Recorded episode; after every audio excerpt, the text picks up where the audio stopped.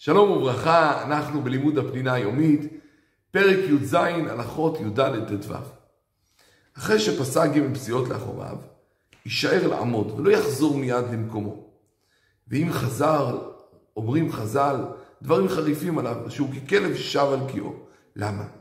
כי אדם שחזר הוא בעצם מראה שהוא לא מבין שמקודם הוא עמד לפני השם, ועכשיו יצא מלפני השם, ואיך פתאום הוא חוזר. ויש מוסיפים שכאשר חוזרים הם גם מגביעים את עצמם כמו בקדושה ואין לזה שום טעם. לכן, לכתחילה יעמוד במקומו עד שיגיע החזן לקדושה, ולכל הפחות עד שיתחיל החזן חזרת השץ. לדעת רוב הפוסקים אמנם לא צריך לעמוד ברגליים צמודות אחרי שסיים לומר עושה שלום, ויש אומרים שצריך להישאר ברגליים צמודות עד שחוזר למקומו. גם מי שמתפלל ביחידות ראוי לו שלא יחזור מיד, אלא ימתין במקום שקלו פסיעותיו כשיעור שהחזן הימי מגיע לקדושה. זה משהו כמו חצי דקה. ואם זה שעת הדחק והוא ממהר, יכול לחכות כדי הילוך ד' אמות. גם החזן, שהוא צריך להגיד חזרת השץ, מספיק לו לחכות לכתחילה כדי הילוך ד' אמות. גם אם צריך להתפלל תפילת השלומים, מספיק לו לחכות לכתחילה כדי הילוך ד' אמות ויחזור. בסיום חזרת השץ, לא צריך החזן ללכת ג' פסיעות, מכיוון שהסיום התפילה שלו תהיה בקדיש תתקבל, שם נתפלל על קיבול התפילה, ושם תסתיים חזרת השץ. וגם בשחרית, שני וחמישי, שיש תחנון, והשרה, וקדושא דסדרא, וקריאת התורה, גם אז, רק בקדיש תתקבל, עכשיו סיום התפילה.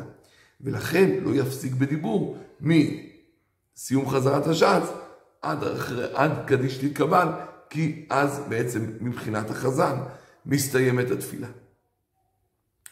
אסור לאדם שעומד בתפילה לפני הקדוש ברוך הוא לדבר באמצע התפילה בדברים אחרים. קל וחומר שהרי אם הוא היה עומד לפני מלך בשר ודם, היה עומד באימה ובעירה ולא מעיז לדבר בשום דבר אחר. אז כאשר הוא עומד לפני הקדוש ברוך הוא, מלך מלכי המלכים, ודאי אסור לדבר. לכן אמרו חז"ל, אפילו מלך ישראל שואל בשלומו לא ישיבנו. אבל אם מדובר על מלך גוי שעלול להרוג אותו, אז פיקוח נפש דוחה תפילה. נחש שלא ארסי כרוך על עקבו לא יקרא לעזרה, אבל אם יש חשש לנחש ארסי, ודאי שיקרא לעזרה, כי פיקוח נפש, כמו שאמרנו, דוחה תפילה.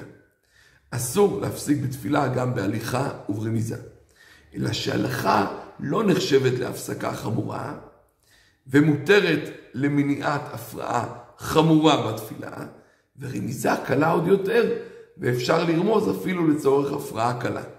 וניתן כמה וכמה דוגמאות. דוגמה ראשונה, אדם שקשה לו לכוון במקום שהוא התחיל להתפלל, מותר לו ללכת למקום אחר, כדי שיוכל לכוון בתפילה. לדוגמה, אם יש נחש שאינו ארסי שמתקרב אליו, יכול לזוז. הילד שלו החל להפריע, ירמוז לו. אם הוא לא נרמז, ייקח אותו בלי דיבור, יוציא אותו מחוץ לבית הכנסת, ויעמוד שם ויתפלל. במקרה שעומדים סביבו מדברים, ירמוז להם, לשתוק, כי זה מפריע לו בכוונתו. אבל אם הם לא נרמזים, ילך משם. אותו דבר רב שממתינים לו, והדבר מפריע לו להתרכז, יכול לסמן להם, כי זה רמיזה, אפשר גם להפרעה קלה.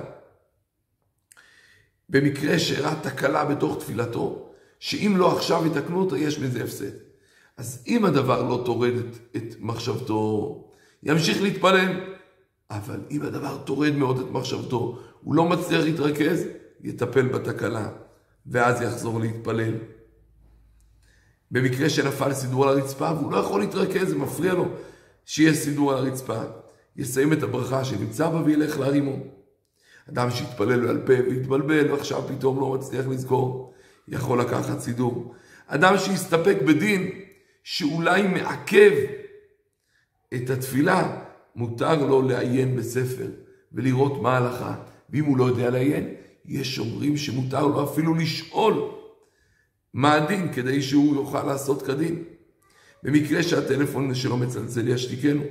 ואם צריך ללכת בשביל זה, אם זה ביחיד, לא ילך, שיצלצל. אבל אם זה בציבור, ילך ויפסיק, שלא להפריע לכלל הציבור.